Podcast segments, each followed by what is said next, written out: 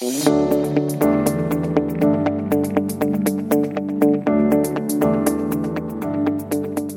we begin, a quick note that the information in this podcast is general in nature, does not take into consideration your personal circumstances, situation, or needs.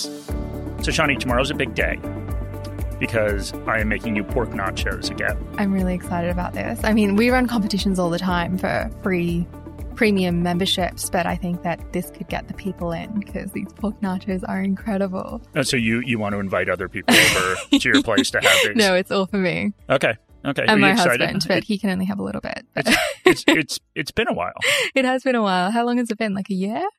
And Something a like that. Something like that. I've so been dreaming since then to have these pork nachos again. well that's good. Well that that should be exciting. Um yeah, anything else exciting going on? Uh, I mean, Thanksgiving is in a couple of weeks. Are you ready? I, I'm not ready, but uh but yeah, we'll see how we go. I mean, it's a pretty it's a pretty steady menu. Mm, I mean, I always bring the salads because I'm petrified of making anything remotely American and getting judged for it. So I just make salads. Well, maybe you should step your game up. Yeah, maybe. Maybe I should take a risk. Exactly. Exactly. All right. Today, we're going to talk about ETFs and Bitcoin. hmm Really appealing to the crowds here, mate. I know, exactly. You think talking about these in the same episode will make the podcast platform sort of explode? Yeah.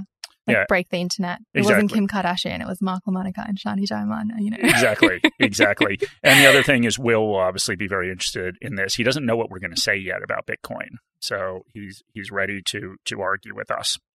But he just redacts everything in like post production, just cuts us out. Exactly. exactly. But we're talking about this because there's been a lot of movement lately on Bitcoin ETFs. So I think this is pretty timely. And we'll explain all those details in a second. But first, why don't we, uh, we'll explain all the details about the ETFs in a second. But why don't you take a step back and sort of talk about the situation, why we're doing this episode now? Yeah, so um, let's divide this up into two categories. The first category consists of thematic ETFs that are looking at Bitcoin related companies that have no direct exposure to crypto coins. And then a second category of ETFs that do have exposure to crypto prices. Okay. So why don't we start with the first category of ETFs? So what's happening, Shani? Yeah, so um, we recently had our first Bitcoin mining and infrastructure ETF that was launched, and another one which is about to be launched. And the ETF that was launched is the Cosmos Global Digital Miners Access ETF with the ticker symbol DIGA. And BetaShares is about to launch a new ETF, which is the Crypto Innovators ETF with the ticker symbol CRYP. Yeah, the funny thing about BetaShares, right? They have never met a thematic ETF that they don't love.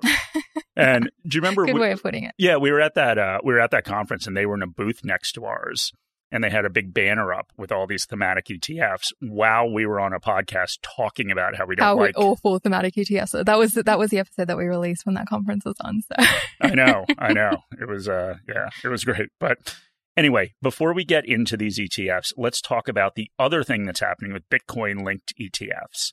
So in the US, we recently had the launch of two Bitcoin linked ETFs. There's the ProShares Bitcoin Strategy ETF with the ticker symbol BITO, and the Valkyrie Bitcoin Strategy ETF with the ticker symbol, symbol BTF. And the ProShares product debuted on the 18th of October, and it set a single day record for new assets with close to a billion dollars going into it. And it looks like the same thing is about to happen in Australia. On the 28th of October, ASIC basically gave the green light to crypto ETFs and three different ETF providers. VanEck, BetaShares, and Cosmos are rumored to have products in the pipeline that they're racing to get out to the market. Yeah, so today we're going to take a step back and try and look at these objectively so we can break through the hype, which is sure to increase as these products hit the market. And we just need to remember as investors that FOMO, the fear of missing out, it may be a recent acronym, but when it comes to investing, it's just a new way to say greed. And that's contributed to poor investing outcomes for centuries now. So let's start with these crypto thematic investments and take a look at this Cosmos product and the soon to be launched BetaShares ETF. So why don't you tell us a little bit about the Cosmos product? Okay, Mark? so DIGA, remember, is the ticker, and it aims to track the Global Digital Miners Access Index, which is comprised of global companies with a primary business focus on digital asset mining and infrastructure. So the Global Digital Miners Access Index isn't exactly the S&P 500, but with any ETF that tracks an index, we need to take a look at the index to see what we're actually investing in. So there's a couple criteria for inclusion in this index. company needs to be conducting a business focused on blockchain technology, digital asset mining, multi type business and personal systems, and involved in the infrastructure of digital asset mining. And companies must generate at least 80% of their revenue from these activities and have a market capitalization of at least $100 million. And before getting into the company, so we can figure out what any of that means, let's look at a couple more nuances of the index that will impact investors. First, we can look at how many companies are included in the index. Right now, there are 10 holdings. 10. Yeah, 10. And the index construction does use market capitalization to weight the holdings in the index. But because there's only 10 securities, there are a couple of rules. So the largest holding is limited to 15% of the index, and it's rebalanced on a monthly basis to keep holdings from deviating too far from the index. And we've talked about this before, but this has some real implications for investors, and they're all bad. so every time a rebalance occurs, you are selling off the top holdings and investing it in the holdings that make up less of the ETF. So in up markets, you are generating capital gains every time that occurs. And those capital gains, of course, are passed to investors who have to pay taxes on them. When you have 10 securities that are very volatile and markets are going up, and you do this on a monthly basis, it is a really bad outcome for investors. Along with getting to pay taxes on capital gains distributions, you also get to pay 0.9% a year in fees. But let's look at some of the holdings. When we look at the portfolio, we see that as of the 29th of October, the top holding is Galaxy Digital Holdings Limited, with over 21% of the portfolio, and it's far- followed by Marathon Digital Holdings at close to 14%, and then Riot Blockchain with 13% of the portfolio. Since these are not well known companies, let's explore them a little bit and see how they fit into the thematic. Okay, well, Galaxy Digital is a Canadian company, and it's basically a full service investment bank and investment manager that is dedicated to cryptocurrency. So they do everything from funding crypto related companies at the venture capital stage to taking them public through their investment bank to investing crypto in investment funds and then financing crypto miners. So it's sort of like a crypto bank. Yeah. So it's pretty safe to say that the company is pretty involved in the crypto industry. Yeah, agreed. Agreed. And our analysts don't cover it, but I did a brief read through of the annual report. And the company clearly outlines in the risk section that they are exposed to the price of cryptocurrencies and that changes in the price or the rate of adoption would adversely impact the company. And that's a good thing because you're buying this ETF because you think crypto will go up. One note about the company that we noticed was the fact that it is 70% controlled by a single person who is the founder, and that's pretty unusual for a listed company. Okay, let's go through a couple other companies quickly. So there's Marathon Digital Holdings, the second largest position, and that's a Bitcoin miner. Still hasn't turned a profit. We have Riot Bitcoin, also a Bitcoin miner, and just turned profitable in the last 12 months. And we could go on, and there are only 10 companies, but you get the point lots of Bitcoin miners, and a couple of manufacturers of digital blockchain computing equipment that is sold to Bitcoin miners. All of these companies will be influenced by the price of Bitcoin, but it isn't a perfect relationship. As a miner, the price of Bitcoin is important, but also the cost to acquiring coins. This is driven up by energy costs. And the other problem you run into is that all of these companies in this ETF, or most of these companies, are competing against each other. So if eight of the 10 are miners, there's the very real possibility that some of those miners will do very well and some will fail. So holding an ETF with 10 shares where some of them go out of business is not exactly a great way to get good returns. One of the points of investing in an index is an acknowledgement that it's hard to pick the ultimate winners, so instead you should just own the whole market. That argument goes out the window when the index, and I'll use that term loosely, only has 10 holdings in it. So ultimately, there are problems with this approach if you are a true believer in Bitcoin. The index may be correlated with the price and uptake of Bitcoin, but that correlation is far from perfect. If you are looking at a more perfect correlation, then perhaps we need to look at other Bitcoin ETFs. So we've heard an ETF, as you said earlier, Shani. So we, we heard an ETF will be launched soon in Australia. We can take a look at the ETFs that were recently rolled out in the US as an indication of what we're going to get. So unlike the ETFs that hold companies that are related to Bitcoin, the ProShares Bitcoin Strategy ETF with the ticker symbol BITO is a little bit different. Let's quote what they say on their website. They say it is the first US Bitcoin linked ETF offering investors an opportunity to gain exposure to Bitcoin returns in a convenient, liquid, and transparent way. The fund seeks to provide capital appreciation primarily through managed exposure to Bitcoin futures contracts. So the question, of course, is what does that mean? Well, this sounds like a technicality, the ETF is not investing directly in Bitcoin, but instead investing in Bitcoin futures. But before we get into that, let's think about what Bitcoin is. Bitcoin is a decentralized digital currency that you can buy, sell, and exchange directly without an intermediary. One reason it was started was because there was a lack of trust in central banks and because it was going to free people of the fees and other impediments to transferring and moving money. Yeah, so the central idea behind this that Will would probably agree with is Bitcoin is supposed to be a better currency. And a currency is simply an exchange of values. You get paid a salary in currency to compensate you for your labor, and you take that and you use it as a means of exchange for other people's labors when you get goods and services. So, a pretty simple concept. So, there's an irony that the ETF is giving us exposure to Bitcoin through an intermediary. The expense ratio on this US ETF is 0.95% a year. Now, I wouldn't pay 0.95% a year to get access to an ETF tracking any other currency. When I store my other currencies, I don't pay money to do it. In fact, I expect someone to pay me to keep them in the bank. And as Mark said, that's because these currencies are stored digitally and because a bank and the government guarantees they will be safe. So Bitcoin is also a digital currency. It isn't like it is an ETF that tracks gold, where the alternative is that you pile up a bunch of gold in, gold in your apartment. Something physical like that is hard to store, so maybe you want to purchase an ETF and the fee makes sense to pay. And in a normal ETF, the advantage you are getting is that you get exposure to lots of different shares. For instance, once I purchased a share, it doesn't cost me anything to store. So I wouldn't buy an ETF that held one share and then pay an annual fee every year for that ETF. But I would buy an ETF to buy 500 shares because I don't want to pay those transaction fees. In that case, the fee wouldn't be worth it. So, on the surface, the notion of going out and buying an ETF with close to a 1% annual fee that has exposure to one asset that is a currency and can be stored for free is a bit ridiculous. And buying Bitcoin is easy, you're paying a lot to not go through a pretty simple process. But there is one thing that is a pain about Bitcoin, and that is the fact there is a risk in holding it. You can forget your password and somebody can steal it from you. So some people are uncomfortable holding it, so an ETF is an easier solution. And it is estimated that 20% of Bitcoin is lost or inaccessible, so this is a pretty real fear. So an ETF offers the ability for an investor to get access to the price changes in Bitcoin without worrying about losing or having your Bitcoin stolen.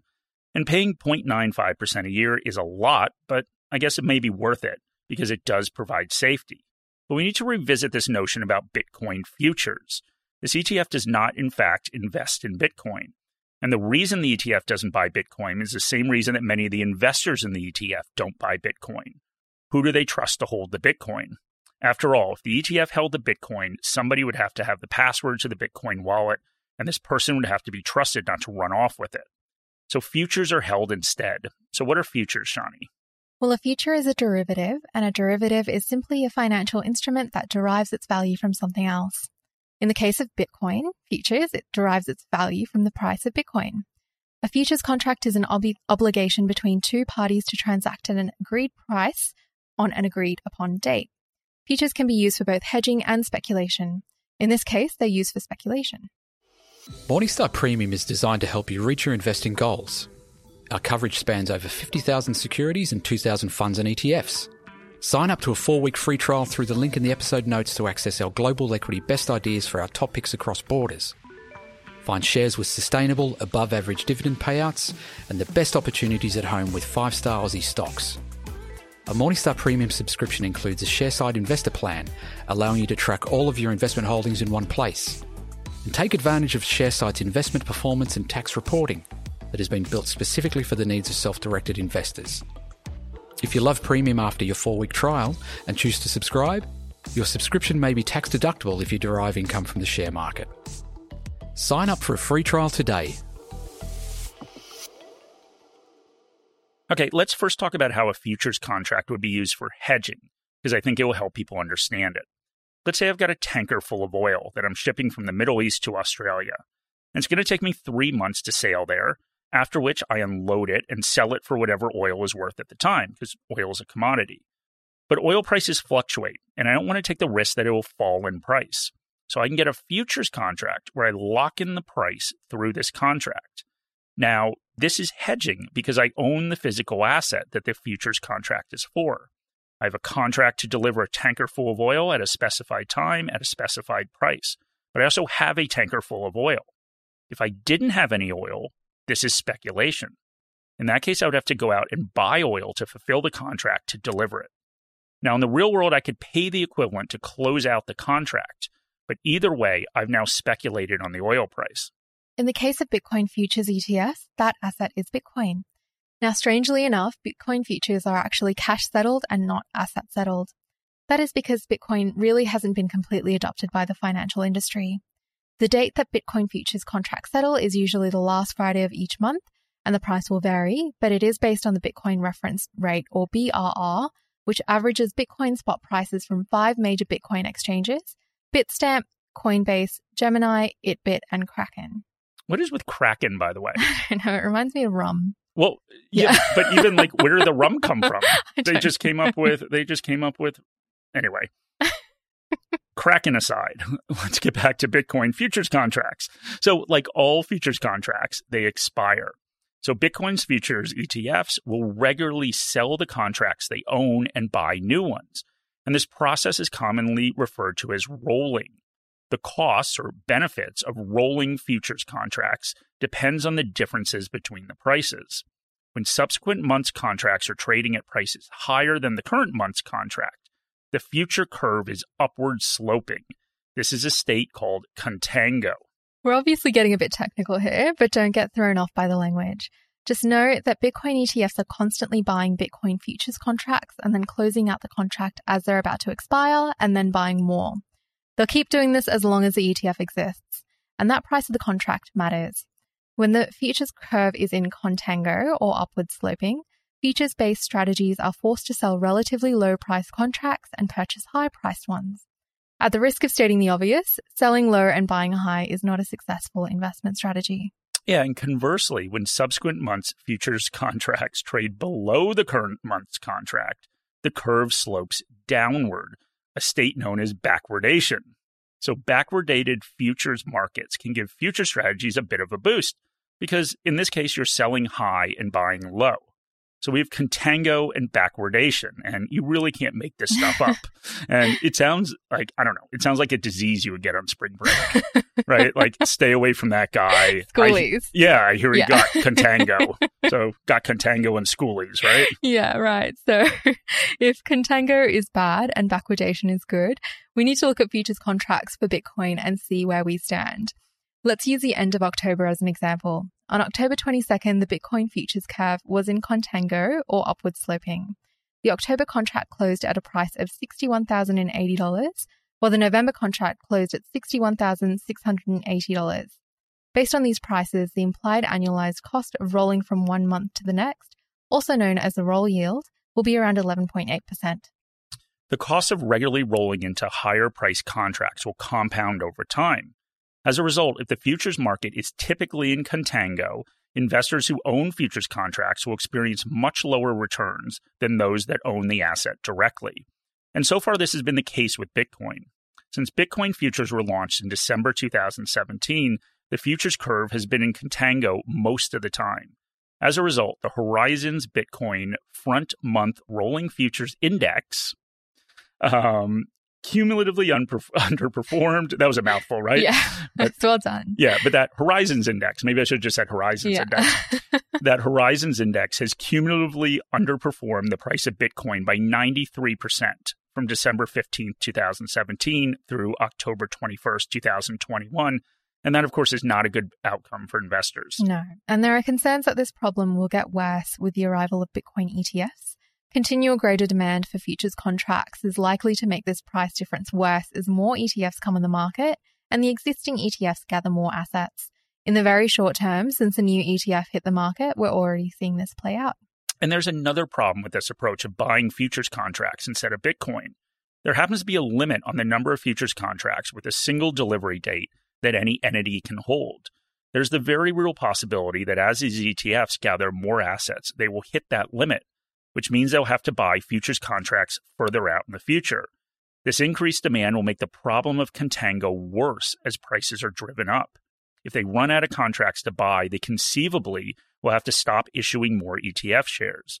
The problem with this is that issuing more shares when there is greater investor demand and then removing shares when there is less investor demand is the mechanism in place with ETFs to make sure the price and the value of the assets owned by the ETF stay in line.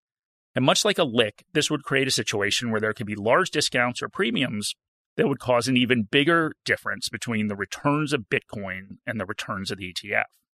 So, what is the bottom line here? If you believe that the price of Bitcoin will continue to appreciate, you should buy the actual Bitcoin and make sure you keep your wallet password safe. The returns on ETFs that hold companies that are related to digital currency are fraught with factors that may cause a significant deviation from the price of Bitcoin. And owning one of the new Bitcoin ETFs that rely on futures contracts to get exposure to Bitcoin price movements is far from perfect and comes with a high cost for holding what is supposed to be a currency. And the irony is that these ETFs fly in the face of the future imagined by Bitcoin adherents. Paying an annual fee is absurd if you think the future for Bitcoin is going to be driven by greater adoption as an actual currency which facilitates transactions. If you think Bitcoin is simply a speculative bet and you only want to own it because you think it will go up in price and has no fundamental redeeming qualities, then you would be wise to go and look at what happens to other ultimately worthless speculations throughout history.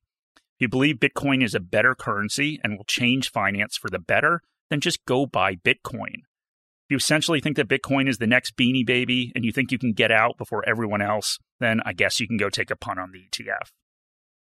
So thanks for joining today. That is our Bitcoin ETF episode. How many times did we say contango today? I think quite a few. Exactly, exactly. Um, but anyway, thank you guys for joining. We would love it if you would share this episode with your friends. You would give us a rating or comment, and we'll think about a nacho, a pork nacho competition for. Meet and greet with Mark and some pork nachos. Exactly, yeah. exactly. It takes like eight hours to cook, so yeah. be prepared for a long day. But anyway, thank you guys very much for joining. Any advice in this podcast is general advice or regulated financial advice under New Zealand law prepared by Morningstar Australasia Proprietary Limited and or Morningstar Research Limited without reference to your financial objectives, situations or needs. You should consider the advice in light of these matters and any relevant product disclosure statement before making any decision to invest. To obtain advice for your own situation, contact a financial advisor.